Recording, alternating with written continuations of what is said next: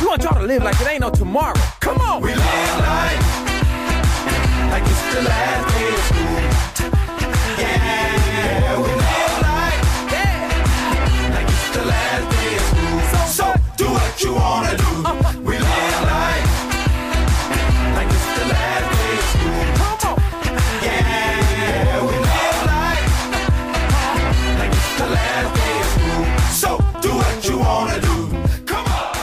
Welcome to Talking Giants, presented by SeatGeek. I'm your host Bobby Skinner here with my co-host Justin Pennick, and we're finishing off the Giants' off-season activities. Min- mandatory minicamp just wrapped up, and we got Dan Duggan came on. We talked for about 40 to 45 minutes. Justin, how are you doing? Hey, Bobby Skinner. I'm doing well. I'm going to see a Charlie Puth concert tonight. Do you know who that is? I think so because didn't you go to a concert of that before? I went, so I actually won like, I got to see like a private screening or you know private like live show of like his new album that he played. So I won something like that, but I paid money for this. Oh, okay. Because I, I think I've heard that name and it was from you. So Yeah, I'm excited. Radio City, my first time at Radio City Music Hall. bring the draft back to Radio City. By the way, like really, really should get bring that back to Radio City. I'll try and Um, accomplish that today. Before we get into this Duggan interview, I feel like I have to comment on this. I got so freaking triggered by our fantasy draft comments. Yeah, you did, man. I thought it was it was good for content that you did. Part of it, rightfully so, that I got triggered. But part of it, I, I, you know how shitty I felt when I was fighting people in the Instagram comments, not just art, like disagreeing with them, being like, "Hey, why don't you learn how to read, dummy?" And then someone commented and was like, "Hey, uh, the graphic says all-time Giants fantasy team," and yeah. I, you don't like. I just like melted right there. I was like, "Oh no!" Like the the TikTok. Oh no! Like like Yep. that was that was my brain. Like, oh my god, this is this is gonna happen for the rest of the day. People are gonna think we're idiots, and kind of rightfully so. But but even then on tw- on Twitter it shouldn't happen because in Twitter you read the caption every time of a tweet, and people were just like, no, and that's where and that's where I will push back a little bit, Justin.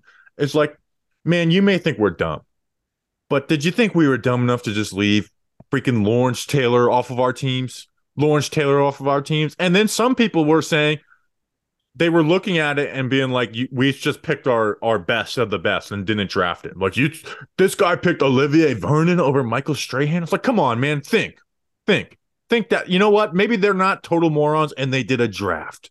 Like it was, it was very, it was very, very frustrating. And also, Snacks screwed up some of my arguments by taking DJ Fluker, who played nine games for the Giants. So Snacks screwed us a little bit too. Yeah, and people also really like Snacks' team. Like it's, there were it's the 07 team. The Yeah. 07 team is the most romantic. Like, oh, 11 was Eli at his best. 07 is just you love every single guy in that. People roster. were saying There's that not a guy in Snacks' O-line- don't. Snacks' O line was like better than ours, which was which was kind of crazy. I know I messed up the guards and stuff like that. Yeah, I mean my my approach is number one, I feel bad that that because I've been in that I've been in that situation where I've just been really frustrated by people. Um, but then my my approach is it's the middle of June. If even if we put out something that's like wrong on a graphic, but it gets people talking, fine. Fine. Like that's what this time of the year is for. This time of the year, hey, I disagree with this. I disagree with that. What's going on here? What's going on with that? Um, everybody that listens to the show clearly got it. Like what what we were about and what we were doing, and that's how we weed out the people that listen, the people that don't. Ha! But we want to get the people that don't to listen. That's right. And I was losing my mind, but it was it was fun. By the end, by the end of the day, I was just having fun with it. Like I quote tweeted one guy who said like no LT, no Banks, and I was just like fuck you. Um, And that's why uh that's one of the reasons why our our Instagram we cannot monetize on our on our Instagram. Because I think No, it's the, be- the early days of us no, it's because we after part, people. it's because we did promoted Instagram. We did promotions on Instagram stories, and we didn't we didn't tag it as promotion. It was the Oh. NASCAR thing. Oh, really? Mm-hmm. Oh, I thought it was because we harassed people early or on our early Instagram days. Nope, it's because we it was because the NASCAR thing. Okay, well that can get fixed. Um, I feel better about that than than if our, if our account was flagged for harassment. nope, nope. let's get into this Duggan interview. But if you haven't already heard, the leaders in below the waist grooming are traveling north of your South Pole with their revolutionary Beard Hedger Pro Kit. Wow. Plus, Oh, they now launched, launched the brand new Weed Whacker 2.0. Manscaped now has a brand new nose and ear hair trimmer. Brand new, not like old, not previously owned, brand new. Time for you to upgrade your toolbox by going to manscaped.com and using your code GIANTS for 20% off plus free shipping. The kit, the, the kit starts with a beard hedger, a waterproof cordless trimmer, has a rotary wheel. It gives you up to 20 hair cutting lengths, all with one guard. So no more messy drawers full of extra add ons, which, by the way, is a pain in the ass if you live like that. The Pro Kit also comes with beard shampoo and conditioner, Manscaped's beard oil, and caps it off with the beard balm. So, my bearded friends or mustache, I could use it for my mustache. You need this.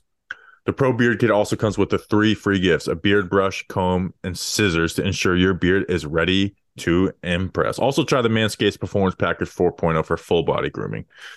So, get 20% off and free shipping with our code GIANTS at manscaped.com. Always use the right tools for the job with Manscaped.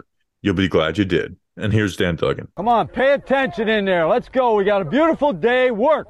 Play fast. Play fast. Whoa. Ah.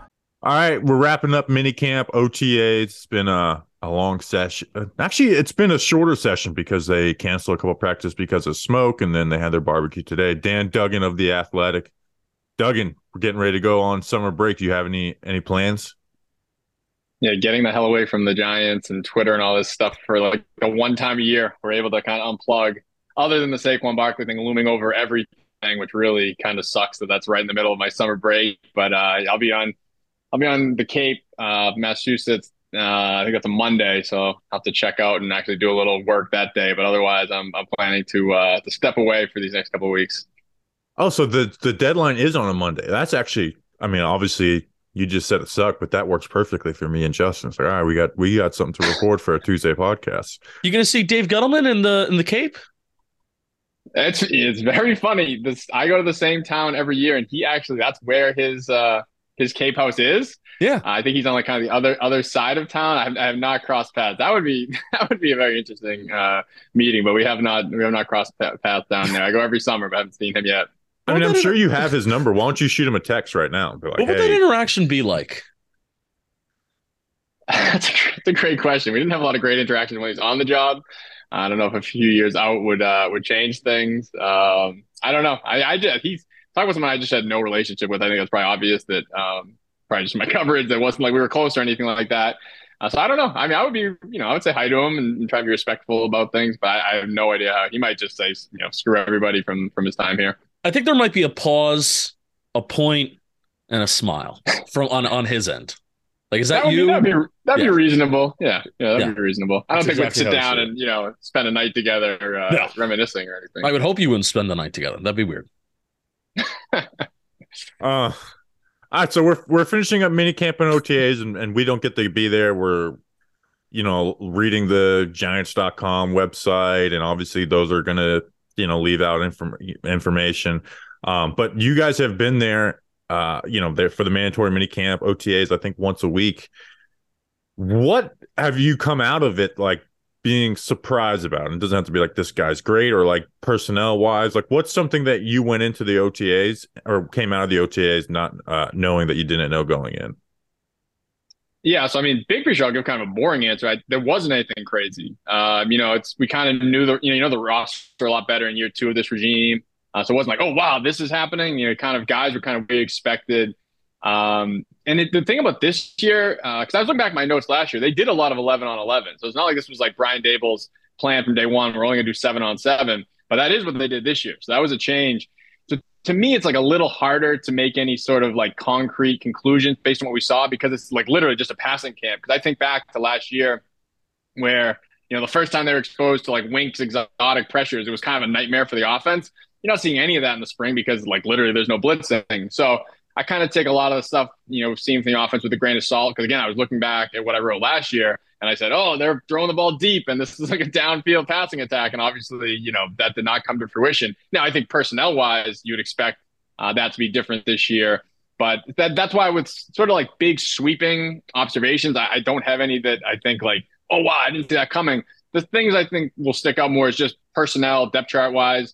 I'll say one guy who stood out uh, was Parris Campbell. Like he's kind of like the Richie James of, of last offseason. Where I mean, he was a higher profile guy than Richie James. Don't get me wrong, but like Richie James, all last spring was like surprisingly getting reps with the ones and was getting fed the ball a lot. And you're like, all right, it's a spring, whatever. And then sure enough, you know, he leads the team in receptions. And with Parris Campbell, it's like, you know, he was a you know mid-level free agent signing.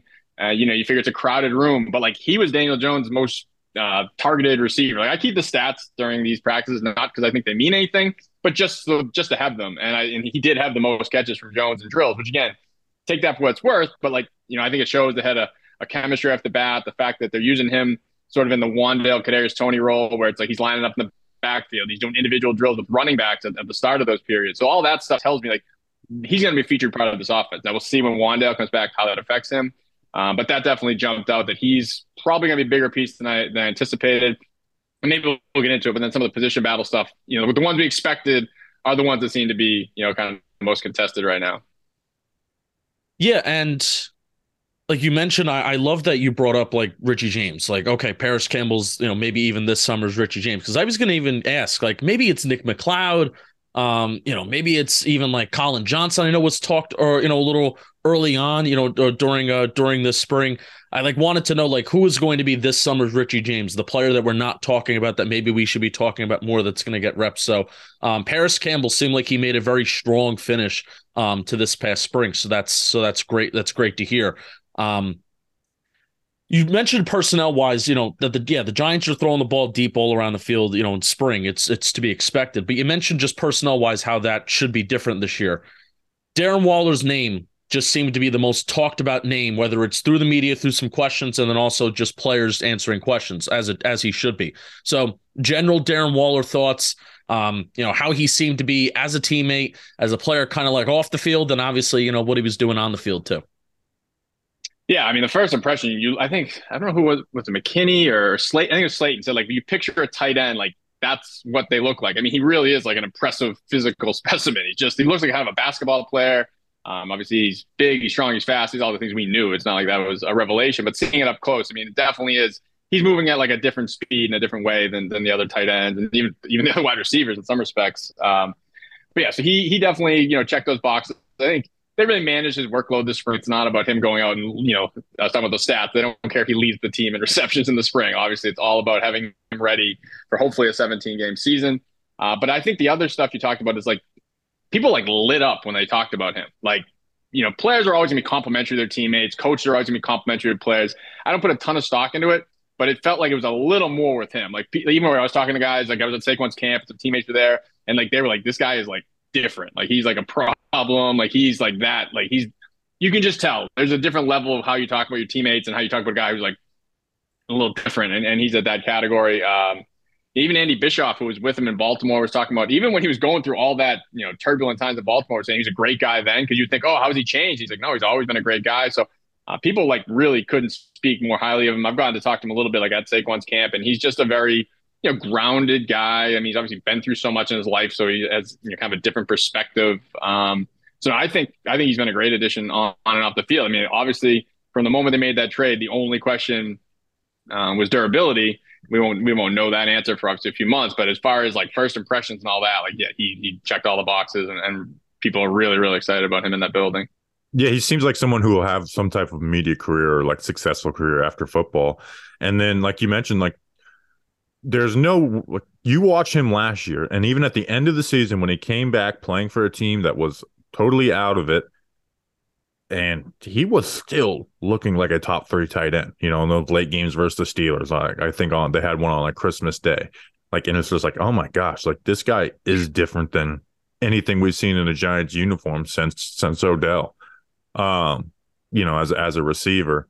And the only question is durability. And I think that's why we like that trade so much, is because even with his con, I know they restructured some of his contract, but it was such like a low risk, high reward move that it's it's just exciting to see what that guy can do to their roster. Like he's he's a player who can come on and every year we talk about the like 2020 to 2021 how's the offense going to change how's the offense but it's like no this this one player can actually change what an offense can do yeah for sure yeah they, i mean they're doing stuff with him like he's like the X wide receiver in some stuff. You know, it's like of three receivers on the left and he's the lone guy on the right. Like you saw that type of stuff with Kelce does that a lot in Kansas City.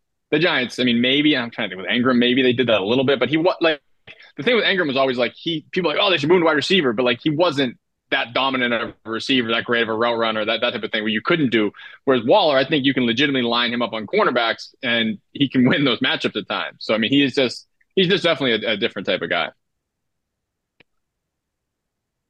Who do you think is going to be the starting trio of wide receivers since we're on the receiving game? Yeah, I mean, obviously the injury with Wan'Dale and Shepard, you know, makes it a little harder to project. I mean, I, I don't think Shepard would probably be in the in that first group, anyways. I think it'll be the three guys we saw all spring, which was Parris Campbell, Darius Slayton, Isaiah Hodgins. Um, you know, Wan'Dale is definitely the wild card. Um, but you know, I think it's you know that's one of those positions where obviously you're going to rotate guys a lot. So I think maybe the question is like, which three wide receivers play the most snaps? And I would say those three. But I'm sure there'll be games where Wan'Dale has a big role, and maybe as the season progresses, maybe um, you know, if he returns to form that he kind of started to show right before he got hurt last year, maybe he, you know, surpasses Parris Campbell or the, you know, because they, going to have so many different funky combinations they can throw out there. Because I mean, I think they're to still probably play a lot of 12 personnel because um, you're to want Bellinger on the field. So um, it's like the things coaches always talk about being like matchup based and week to week. Like I think they actually have the personnel to do that this year, which I think a lot of times coaches say that, and it's harder to actually execute because you still want to get your best players on the field. I think they actually can do that this year, where um, some weeks Bellinger might play, you know, 80% of the snaps. Some weeks it might be 20. And then same with the wide receivers. They're going to be probably different timeshares there. We saw Shepard running routes yesterday, videos of that. And he's simultaneously the most injury prone and fastest healer in the NFL.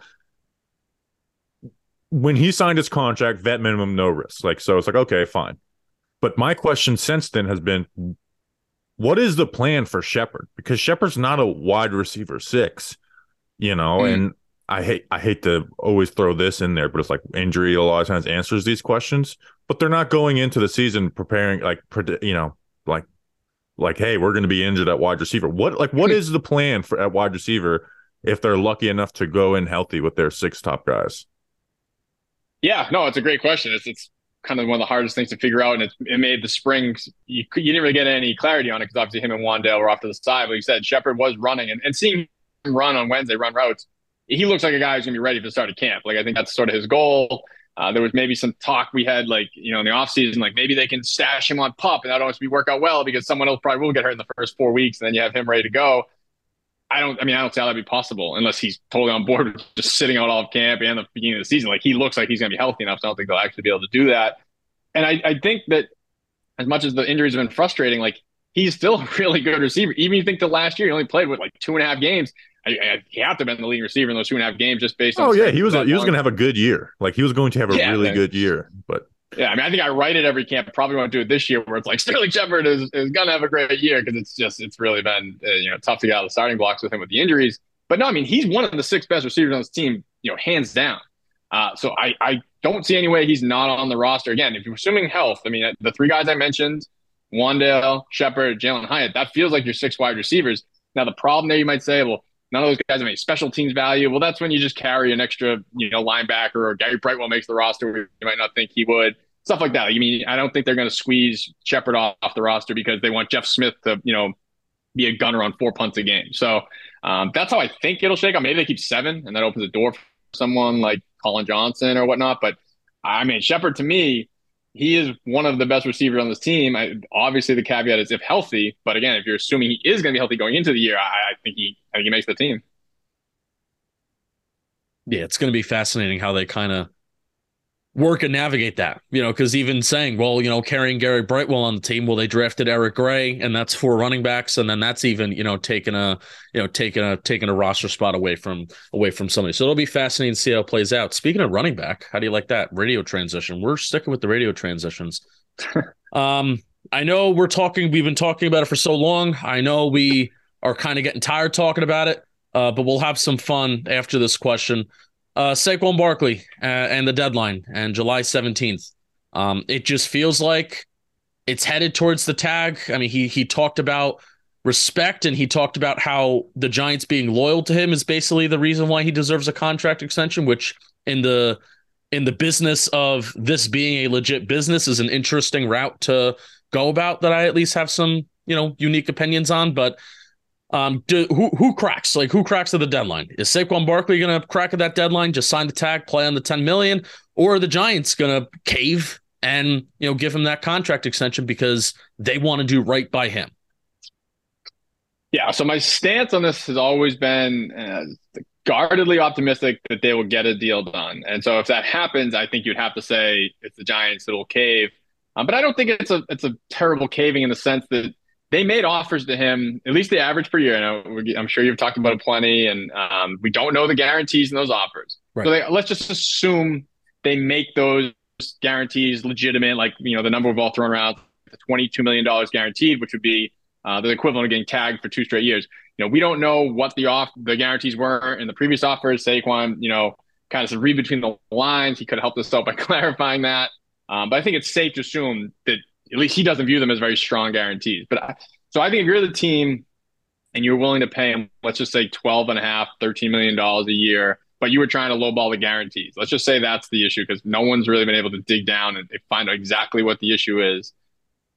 I think they can probably come up on the guarantees because to me, it's one thing if they were just going to walk away from him. They're like, like in March, so like, we're not going to pay running back. Like, I think people like act like that's Joe Schoen has that opinion. No, Joe Schoen was trying to pay this guy at least per year a, a, lot of money, so it's not like he's like adverse to paying him. So I just think if it comes down to you're getting July and, and both sides are dug in, um, do they really want to go through this thing where now Saquon has said his piece? He, he is upset. Uh, I mean, he dangled and not playing the season. I think there's no chance of that but I don't think he's reporting on July 25th if he's on the tag. You know what I mean? So do you want to go through six weeks of questions until he shows up on September 1st? Like Brian Daboll doesn't seem to uh, enjoy that line of questioning. So again, if, if they're willing to commit to him and it's just a matter of like upping the guarantees, like to me, I think that they get that done. Like it doesn't feel like this is something that they're worlds apart on. Uh, I mean, the Giants have all the leverage though. So it's really a question is like, if you're Joe Schoen, yes, you have all that leverage. Do you need to exert all that leverage like you need to win this negotiation. Like does the extra five million dollars guarantee, whatever it may be, is that worth kind of what the fallout could be of having a disgruntled team captain guy who I talked about how players look at Darren Waller. They look at Saquon the same way. Like everybody in that locker room wants Saquon to get paid. They think he's earned it. So I think GMs have to, you know, kind of weigh that too. So again, we it's hard to really dig in because none of us have been able to like get the official guarantee figure to know exactly how far apart they are. Um, but I mean, if they come back with a legitimate offer, let's say it's 22 plus guaranteed and it's about 13 million a year, and Saquon declines it, well, then he's a fool. but I think that if they come to that point in July, uh, he would have to accept it. How frustrating some- is that for, for I'm sorry, Bobby. How, how frustrating is that that you can't or nobody can really get that number, like that guaranteed kind of yeah. kind of per year? Well, let me throw you some no, fan fiction that for- has to do with that. I sure. think I don't. Are we sure that that guaranteed number is bad? Because it hasn't leaked out, right? And we look at this and be like, thirteen million dollars a year with decent guaranteed money. Of course, Saquon would take that. But Saquon has said, "I'm not trying to reset the market," and everyone takes that line. Getting what Christian McCaffrey got is not resetting the market. It's just getting what the top guy get. And Saquon Barkley feels like he is right there with them, and honestly, deservedly so. Like he can, you know, injuries are part of the conversation, but when he's healthy, he is top of the league and and should and think you know should believe he deserves that, and his agency should should believe that too. So, are we sure that the guaranteed number is not leaking out because Saquon's such a good guy, or is the guaranteed number just not bad? It's just the actual average annual value is what the hangup is, and Saquon's like, I'm not taking less than 16 mil, and if I am, I'm sure as hell not doing it be- until the day of the uh, of the tag deadline. Yeah, I mean, yeah, it's it's it's like to the justice side use the word. It is frustrating because obviously I want to get the information, like I want to be the one to break it, but I'll settle for someone else getting it just so I can analyze the situation more clearly. You know, like one of these national guys, I don't care who it is. Like I want someone to just get that information so then we can at least react with the full picture. Uh, to your point, I think definitely. Uh, I wrote this this week. Like there's there's some uh, you use word fan fiction or like people have kind of rallied over some talking points. I think are, are just off off base. Like it's fun to kill him and his agent for turning down these offers again. We don't know the guarantees. He made the right call to turn down the in-season offer, and we know that definitively because they upped their offer after the season. So he obviously would have left money on the table if he accepted that offer at that point. He had gone through a half season of risking injury. He was playing like a top running back in the league. So he it was a smart decision, especially if the guarantees weren't strong, to turn that one down. Now, obviously, when you get to March, he's six minutes away from hitting the open market. So he maybe he played chicken there and said, "Hey, I don't think they're going to get Daniel Jones done. I'm going to have 32 teams bidding on me. Maybe I come back to the Giants, but I'm going to have a huge ass offer from some other team they're going to compete with." And obviously, he lost that gamble if that's indeed what it was. But so, like, if he wanted 16 million, he thought he could get that from the Bears or the Dolphins or whoever on the open market. Well, now he has to understand that that's just out the window. And and he said many times on Sunday that like they have all the leverage. Like you know, he's kind of like it sucks, but he acknowledges that reality. He's not oblivious to that. So if he thinks he's going to get 60 million dollars a year, he has to know that that ship has sailed. And the thing that really crushes him is obviously he can get tagged again next year. So then you're getting $22 million over the next two years. Now you're talking 11 million a year. So if their offer is for more than that and the guarantees are legitimate, I don't see how he could turn it down. So again, maybe, yeah, maybe if, if he's being if he was unreasonable in March, I can understand it. But I think when we come down to the deadline, it's it's just basic arithmetic here. You know, like 22 million over two years is is obviously not as much as if you're going to get a three year deal that's for 13 a year because you're not, not going to cut him after this year anyways. So I, I think that's what I, I, hear you're saying, but I think that at this point he'd have to lower his expectations, even if that's what the case. Um, but yeah, and, and again, like the guarantee money, I think it's crazy that if it is low, they haven't leaked it.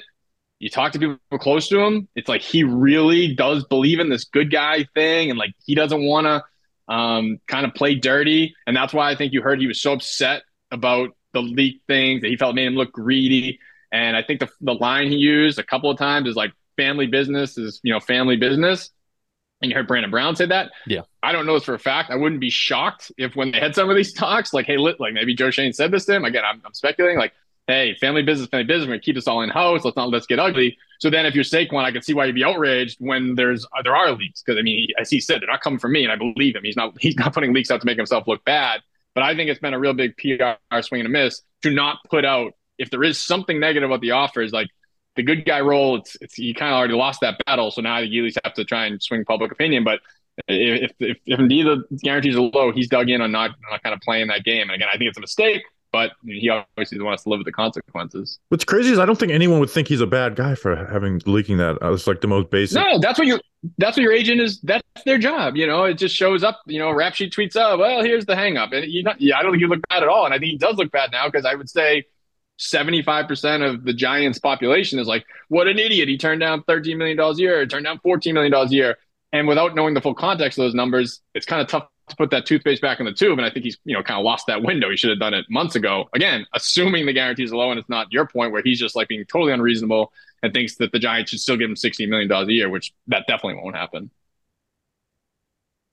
Yeah, I'm I'm ready for it to be over. So at least at least it's kind of like all right, July 17th is if it happens, it'll happen July 17th. If it doesn't happen, it'll happen yeah. July 17th.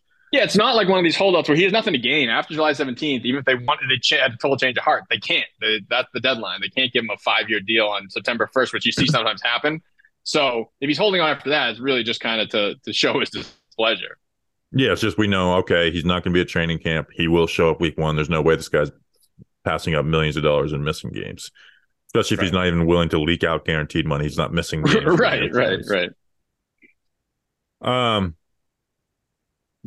Nick McCloud. Mm. He's been a surprising name now. Pinnock and Belton, who were two guys who you'd think being have been on the sideline.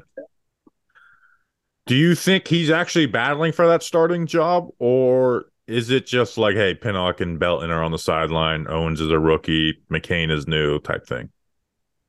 No, I, I do. Um, you know, I, I think you know I, I, kind of touched on the position battles, and I think that's the one that's the most wide open because I think there are four legitimate contenders for that spot next to McKinney. Uh, you know, McCain, he had a hell of a day the other day. He a, a picked off Jones, he had a pick six on Tyrod Taylor, he had a broken up pass. Like, so you know, he's he's shown something at its mini camp practices. Uh, but obviously, Belton and Pinnock. Pinnock's the guy I would have as the favorite, just based on the fact that when kind of push came to shove, they went to him last year uh, when McKinney was out. But yeah, he's he's been on the side, but he was doing he was doing a good amount. Um, so I think he'll be totally ready for the, the summer. They've been pretty cautious with offseason injuries in, the, in this regime. Uh, Belton, went on a podcast and said that he had um, collarbone, another surgery, and he dealt with that all second half of the year. He even had a shoulder surgery, so he had two surgeries. Um, but talking to him at Saquon's camp, he said he'll be ready for camp. Um, so I think it's a really interesting battle. But McCloud is the guy that I, I kind of kick myself for sleeping on it because they clearly liked him last year. Like they found ways to get him on the field whether it was like sometimes he'd be the big nickel, like you know, playing in the slot against teams that use bigger wide receivers. He obviously played outside, he'd, mix in there. I think even in that Philly game the end of the year, he did get a few snaps at safety. So seeing how they used him this spring was very reminiscent of how they used Julian Love last year. Now, I don't know that he's going to win that job and play every snap at safety the way Julian Love did, but the way he moves around, that's reminded me of Love. So even to say Pinnock wins the job, like when they're in nickel and dime, I would not be surprised to see McCloud on the field a lot. Like he was playing down in the box again, seven on seven, but just you know they're you're positioning guys because they want to get a look at him those spots, and so maybe he's a guy they use a lot in blitzes. And you know you remember Love was like a a pseudo inside linebacker at times last year. I think you can see McCloud fill that role, and I kind of like that because it's like you had sort of Tony Jefferson and Landon Collins in that sub linebacker role, but McCloud gives you a little more coverage. Uh, so I know I think he's a guy that definitely, you know, I, I mentioned Parris Campbell off the top, but another guy who, like personnel wise and usage wise, like okay, like that's someone that I, I kind of underestimated coming into the spring, and I, I think he is going to have a big role. Whether he starts, I don't know. I mean, I think that that that'll be a fun battle. That'll that'll be the number one battle. I think in terms of having no clue who's going to win. Whereas I think yeah, I think Schmitz is going to win center. Uh, I I think Beavers ends up winning the inside linebacker job. Really? And I, I do. I mean, I don't know. It's just like Jarrad Davis. I feel like the upside is, is pretty limited. And, and I mean, I know they've they've loved Beavers. Um, you know, going back to last summer. So I think you know, assuming he's healthy, he was he was doing some stuff like he was on the side, but he was you know involved in walkthroughs and stuff. Um, I think I think he'll win that, but that's definitely up for grabs. I'm trying to think, is there any other pressing position battles? I mean, so then center if Schmitz wins that, I would think Bredeson's probably the favorite at left guard because Ezeudu played left guard when Bredeson was at center. Um, oh, and the slot corner. That's the other one. Can, uh, let me. I want to ask you this. This is not like asking for analysts. This is me asking you for a favor.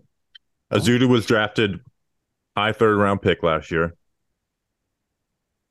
John Michael Schmitz going to be their starting center, most likely. Ben Bredeson performed as their second best offensive lineman last year, next to Andrew Thomas.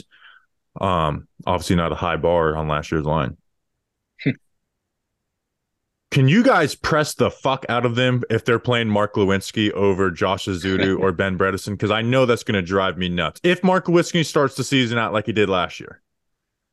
Sure, we'll, we'll make that deal. Yeah, it's fun to always have like one one pressure point on the old line. Like a couple years ago, it's like how can they keep playing Solder? And I and it was like, it was insane. It was insane that they would continue to play Solder. I will never get over that. Like, and it's not some ringing endorsement of Matt Peart. It's just like it was insane that they continue to play Solder. It was great. I mean, that season was obviously a debacle, but like the tweets would get the most engagement on game day when I would just tweet out the five starting yeah. offensive linemen and warm Oh yeah, we were waiting. Lose their mind every week, so maybe that becomes the, the, thing with Glowinski this year. But no, I mean, I think I think Ezeudu and Bredeson will have a competition there. Maybe they do the rotation again because um, I think they still are high in Ezeudu, but I think Bredeson's probably earned a spot. And then yeah, why not just move one of them to right guard? We didn't see very much of that all in the spring, but you know it's offensive line play without pads so I think maybe the summer I'd be surprised if they don't start Glowinski, but maybe someone in the summer, you know, kind of forces their hand there and, and changes their mind. Well, even with Feliciano last year, it was like Nick. You saw how the league valued those two. Nick Gates got like four or yeah. five times the amount of money, and they rotated the two better players in Gates and Bredeson over over Feliciano. And I lose my mind over that. And people are like, well, they're not that good. But it's like that type of shit matters. Like it can make the difference in two plays in a game. So if if I can already see it, like my thing even for winning games, if Glowinski's bad to start the season like it was last year, I'm going to lose my mind that one of Ezeudu or or Bredeson will be on the bench. Um, we'll finish off with this. Did you have any hope that Mike Groh would show like even one percent enthusiasm for your uh, position coach interviews this off season? he's tough, man. He's he's tough. He has uh yeah, he's not super interested in doing those, and, and it's like I don't usually go to him a lot because Bobby Johnson is great you know, Shea Tierney's pretty interesting. Andy Bischoff's a super nice guy, and he'll he'll actually have much bigger uh, crowds this year because his position's a lot more interesting um, with Waller, and then the new running back coach seemed like a nice guy. But the problem with Groh is he he coaches a juicy position. Like obviously last year, there's a ton of questions about like Kadarius Toney and Kenny Golladay. Now this year with, with the room he has with Hyatt, but yeah, he uh, I wouldn't say he's the most enthusiastic about doing those. It's uh, not even maybe not even enthusiasm. He's just angry. It's like he's like, ang- like, personally offended by the questions that you guys ask him. yeah, Um, I'm like, I was like stumbling on my. Way. I don't, know, I don't know if they made it on the YouTube. I was like stumbling on my words. I was like nervous. I don't get that way with anybody, but it's like he's looking at you like, man, I hate everything you're about to say. So I'm like prefacing like, oh, I know you won't like this question, but it's like ridiculous. But I kind of got kind of got caught in the glare yesterday and stumbled. Who is your favorite position coach to talk to outside of Jerome Henderson? Ah, yeah, because he's going. Uh, Andre Patterson is great. He is. He's kind of got that old school, like, and he's very secure. So he's he's willing to say some stuff. Um, kind of good anecdotes. Like, obviously, very good at what he does. So, and, but he says stuff that's just kind of interesting. You don't always think about. I think I saw you guys actually latched onto it where he talked about how they sh- he does a cut up of every defensive lineman's good run film, bad run film, good pass rush film, bad pass rush film and then they sit in the room in the spring and just watch one guy's that day. So like like whatever day it was, I think Dex spoke. That's what you, you saw it. I think you know they watched Leo's like good rush film, and so they're breaking it down. And he's talking about how it benefits Leo because obviously he's seeing, oh, this is what I need to do better. But then all the other guys can learn from it, and like so he just drops stuff like that. That's that's interesting, and you learn. Um, so yeah, he's he's really good. I mean, he's he's um he's strong. I mean, Drew Wilkins is good. They, I mean, they have a pretty good um, kind of crew of assistant coaches as far as providing some insight, being good talkers. Like you said, Jerome Henderson's he's great, uh, but I think Patterson actually might be better because he gives a little. Jerome will kind of only toe the line as far as sort of giving stuff away. Where I think Patterson's a little less filter, and he'll just kind of tell you how it is, which which I appreciate. Yeah, it's kind of like a like you know I watch them all on on YouTube, and it's like they're all they're all pretty pretty enjoyable, except for Mike Groh. Which again, like you said, it's like I want to hear like there's actual stuff to be learned from Mike Groh, and he doesn't give you anything. Um, but it is what it is. Justin, do you have anything else? Yeah, I got one more. It's not necessarily a sexy question to really end off on, but uh, Brandon Brown spoke in front of the in front of the media too, and I know you and Research Rick, um, you know, we call him Research Rick, NYG fan in Charlotte online. Yeah. Um, you know, you you two really kind of like analyze like the front office stuff and a lot of the behind the scenes stuff. And Brandon Brown went into like the process of like Mark Marquise Pendleton, who was an area scout, pointed out Mar- uh, De- Deonte Banks a while back. Uh, Pendleton was was promoted to a to a pro scout, um, like you know after this draft. So you know he's talking about the collaboration as like Giants fans, uh, and at least me, you know, who cares about the everyday business of it. It's awesome and it's cool, like seeing the collaboration that takes place in the building, how they're building up the front office. So I want to get some of your some of your thoughts on that, and you know, maybe even just how far like this this organization, this front office has has gone as the as the years you have gone on that you've been covering the team.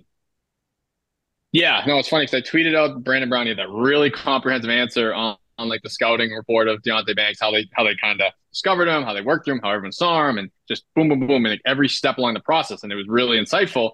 I tweeted out. Obviously, a lot of Giants fans ate it up, but I think it must have been a fan from another team's like, yeah, bro, every every team does the same process. And I'm like, well, I don't know that you would have got that that type of answer. You know, the previous regime, and I don't even know really with Jerry Reese. I didn't cover him as much during the draft because he was he was out pretty early in my tenure. Um, but no, so it, it was definitely a stark difference from the answers you would get on process from you know the the Dave Gettleman days. Um, no, I mean first of all, Brandon Brown was like really impressive because we spoke. The only other time we spoke to him uh, in an interview setting was last like August during camp, and you could tell he was a little nervous. It was probably the first time he'd really done it. He hasn't been on the job that long. Probably you know uh, worried about probably saying the wrong thing, and you could see he was at the podium this time and he was very much more of a presence. He struck you more as like, oh, this guy is going to be a future GM. Whereas last year, like, oh, this guy seems a little young, a little green. Um, but I think a year on the job certainly helped. And uh, maybe it's sort of like, you know, his agents in his ear, like, hey, it's, it's time to start auditioning because obviously there wasn't as many GM openings this year, but he didn't get any interviews. So it's like you need to uh, really sell yourself. He does love a lot of like the kind of, it almost feels like corporate jargon. Like he throws a lot of those, like those, those words and, and um, just kind of like buzzwords. Um, He threw out the family that- business line too, which I thought you mentioned that Oh, he earlier. did. Yeah. Yeah, he did. But he has a lot of stuff that like I feel like you'd hear in like in corporate America, which like I'm not even familiar with, but it's just some of the, the terms he uses of a processes and stuff like that. But I did think he provided some insight. Um, and I thought that Banks answer was really tremendous because it just really took you inside the process in terms of every step that goes into it. And uh, it makes you wonder how they like, how teams mess up picks because there are so many hands involved and so many people um, that have a have a hand in the process. But then to your your greater question about uh, the front office, I mean, obviously it's a it's a deep front office when you just look at guys' resumes, like getting Ryan Cowden, who you know was been a hot GM candidate, and he has the what's the Dwight True title he has there, like a, a you know, special advisor to the remember. GM. and so I don't know exactly what that role entailed, but again, it's it's a guy who's certainly um, you know been around. I think he was he was like director of player personnel, or he might even have a bigger title than that in Tennessee. So he certainly um, kind of knows knows how the, the sausage is made and was in Tennessee, which you know has been a good organization for most of his time there. So uh, just kind of adding people like that, um, you know, you think as long as there's not too many cooks in the kitchen, it's only beneficial. I mean, Dennis Hickey, who is a guy who I don't think externally gets a lot of attention, but like Joe Schoen can't go a presser without mentioning him. He's kind of his right hand man. That's a former GM, and he's kind of in a assistant director of player personnel, like not a huge title. So like they have a, a really deep roster there, and I think when you hear them speak, you it just instills some confidence. Like with with Gettleman, it was all kind of folksy and like you know you didn't really get to understand the process. So listen, they might miss on every draft pick. I have no idea. You know, obviously the last the jury's still kind of out on last year's class. We know nothing about this year's. But just hearing them, there's like, oh, there's an intelligent plan, and and how they you know arrive on these these decisions makes sense, and, and I think that's that's at least a, a big first step. And then obviously you see how good they are as evaluators. But I think there's definitely um, a lot of competence, and you, you just kind of you feel good. I'm sure if you're a Giants fan, listening to the way Brandon Brown talks about how they do things. Yeah, that's where I was like, I am excited about this regime, but I also like warn Giants fans. It's like, yeah, I know the last four years of Gettleman, like you didn't hear shit like this, but that's kind of what I love about football. Is like you can have all the right process. Can you evaluate a player from Southern Miss and and see if he's worthy? Of, like that's really what it comes down to. Is like how well do you do in the draft with the process? Because there's a lot of like, most teams don't have a Dave Gettleman type like they're all mostly and not and, and even then, like as much as we joke on Dave Gettleman, like he's not a total moron. Um, Yeah, they got some good. They drafted some good players. No doubt. it's like yeah, they're I mean they're they're smart to get to this level. You have to have some level of of being a smart human being. Um, and it's like at the end of the day, it's just can you draft good players, and that's where we that's the yet to be seen for uh this regime. And uh, but they got the coaching staff right, and and we like what we've seen out of them. Um, Duggan, appreciate you coming on. Uh, next time we'll see you will be in the van uh, at training Wow. camp. I'm already booking you for that. Um, there's right. there's there's no way no way out of it at this point. So we'll we'll see we'll see you then. Yeah, I got to start my Tony Award campaign. You know, people have to remember I'm back on the ballot this year, right? Are you scrapping it? Uh oh. I don't know. Is it? It kind of seems like here. All right, here's the issue, and you're not going to like this. I don't want it just to alternate between you and Art every year. I'll say I'm fine with that. yeah, I know, I know you. are. so maybe we'll just Yeah. keep it, but just not talk Yeah. about it as much. Because last year we talked every time we had a reporter on, we talked about it. So maybe it's just this year. It's like we'll just quietly do it. Can we just continue to give out gift cards? I mean, I'm I'm all right with that. Yeah. So we'll we'll see, but it will be the always like people like change the name. Like no, it, we will be seventy Yeah, years old, perfect. and it'll be the Kadar- Kadarius Toney. We, you'll be getting a. The reporters won't even know who Kadarius Toney is, and we will be giving them a trophy with Kadarius Toney's face on it. Um, all right, perfect. Duggan, appreciate you. Go uh, check out the Athletic, and uh, we'll we'll see you in the van. All right, sounds good. Thanks, guys.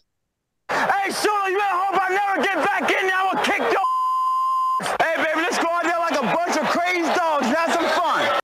All right, thank you to Dan Duggan from the Athletic. Nice little conversation. I really like the Darren Waller piece. We're gonna make a social media clip out of that. Boom! This show is sponsored by BetterHelp. Before we get at before we get out of here, got to talk about BetterHelp. Getting to know yourself can be a lifelong process, especially because we're always growing and we're changing, like the Giants offense. Boom. Working with a therapist can help you get closer to the best version of you. Therapy is all about deepening your self-awareness and understanding. If you're giving, if you're thinking of giving therapy a try, BetterHelp is a great option. I seriously think there are two things in my life that I think I need to give BetterHelp a try for. Number one, my mood is severely unhealthily impacted by how I do in my bowling league. The last two weeks, I feel like I haven't been in the best of mood. Tuesday, I have a good night of bowling. I'm I'm as new as a flower that has sprung in spring. I am in a great mood. I'm going here, I'm going there. I'm in a much better mood now. So that's not healthy. And then the second thing is is I hate the off season because when we're not doing things and when we're not putting out tweets and when we're not putting out more videos, like I feel like I'm a failure. So I need to work on those things, and BetterHelp is going to help me with that. And it's convenient, flexible, affordable, and entirely online. Just fill out a brief questionnaire, get matched with a licensed therapist, and switch therapists anytime for no additional charge. Discover your potential with BetterHelp. Visit betterhelp.com slash talking giants today to get 10% off your first month. That's BetterHelp, H-E-L-P dot com slash talking giants. Bobby Skinner, you'll be glad you did, and I'll be glad I did too. Breaking news. Don't do this to me. I mean, this is real breaking news. This isn't fake, but it's not like don't do this. to You wrote down, I saw you before we recorded, wrote, write down a reminder of something that you wanted to say at the end of the show. well, that's we're doing way too early draft week next week. This so feels very planned. Oh, I thought you were going to like try to trick me again.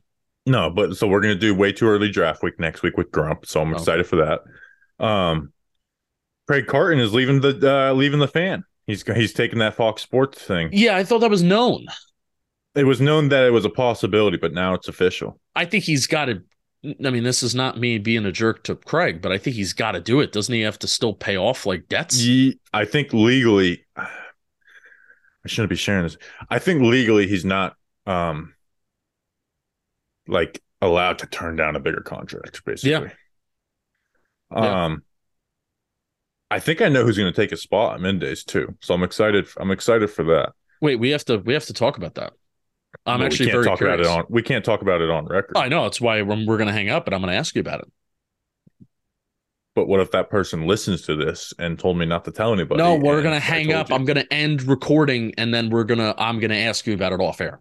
I'm not going to answer because I, I it's in confidentiality, and, and it's not even a sure thing either. It's just there's been some hints at it. Um, so I'll be excited to see snacks on the middays Yeah, with uh with Evan Roberts. can you imagine? It wouldn't be bad, honestly. Like that's where he belongs. Um, And in WFA, you, can- you can get away with uh with the word. You know, they they I think they openly say bitch on there. Yeah, you can say bitch on the radio. ass and they, they don't say it on ES in ESPN. They don't. Well, I mean, Michael Kay, Don La Greca, Peter Rosenberg, classy individuals. Um, They're right, heathens so- at WFAN. so uh, as we finish up minicamp, here's something for the Giants players. Don't get arrested. Oh, You know, people asked us who like uh we got the question like who could best chance be arrested. I actually have an answer. sure. Tommy DeVito. The mob. That also someone sent me a DM about Tommy DeVito and listen, no no truth to it, but it was like some like this guy's a scumbag. Um, but it was All right. probably just some fake. Um, but I don't Tommy believe it. DeVito's I don't believe it either. I'm just joking. I, I just made that up. Oh, why did you make that up? Source, I made it up. Um, Why are you We'll see. slandering Tommy DeVito's character? No, I just I'm just giving the people what they want. They want to know. Um and Homer Jones passed away. He was 82. I didn't know this. Homer Jones created uh the uh The spike. Homer Yeah, I didn't know that. Now I did know we actually used so now we're in our summer countdown to the New York Giants football. Which by the way, my countdown app messed with me. That I I um, you missed 93, and you had a great opportunity to post Jay Alford, and you didn't. No, I put I posted Chase Blackburn for 93. But I was Mm. one day I was one day early because my countdown app, like I didn't put two and two together. It'd say like 91 days and six hours, and that's 92 days. Um, so some other account I guess also does countdowns was like you stick to podcasts. Um, I'll do the countdown. Which Was he that- was right. He was Who right. that? and Big Blue I don't know. It was was no, if it was Big Blue Night, I would have went off. So he was right that we were wrong on the days, but it also bothered me. It's like we've been doing the countdown since 2019. Like and also, we it's not it's not a unique thing. we started the countdown. Um, but he was right, so I couldn't complain. Um, Homer Jones. but we use Homer like the the longest touchdown in, in New York Giants history is the Victor Cruz 99 yarder, which by the way was the last 99 yard touchdown in NFL history. Um, the second longest Homer Jones had a 19 uh a 98 uh yard touchdown in 1968. So um obviously old, so it wasn't like some huge tragedy, but uh it's always want to mention when uh someone part of the Giants uh once a giant always a giant. Um go. So shout out Homer Jones, a name I will I'll always remember. All right, Justin. Anything else before we come back next week for way too early draft week? No, excited to see my friend the football grump. Yeah, very excited. I'm actually gonna start getting into some of those. Players. We're going wide receiver heavy. I think we're going five wide receivers, two interior offensive linemen, a tackle, and a tight end. All right, so we'll see you guys then. Until then, let's go big blue.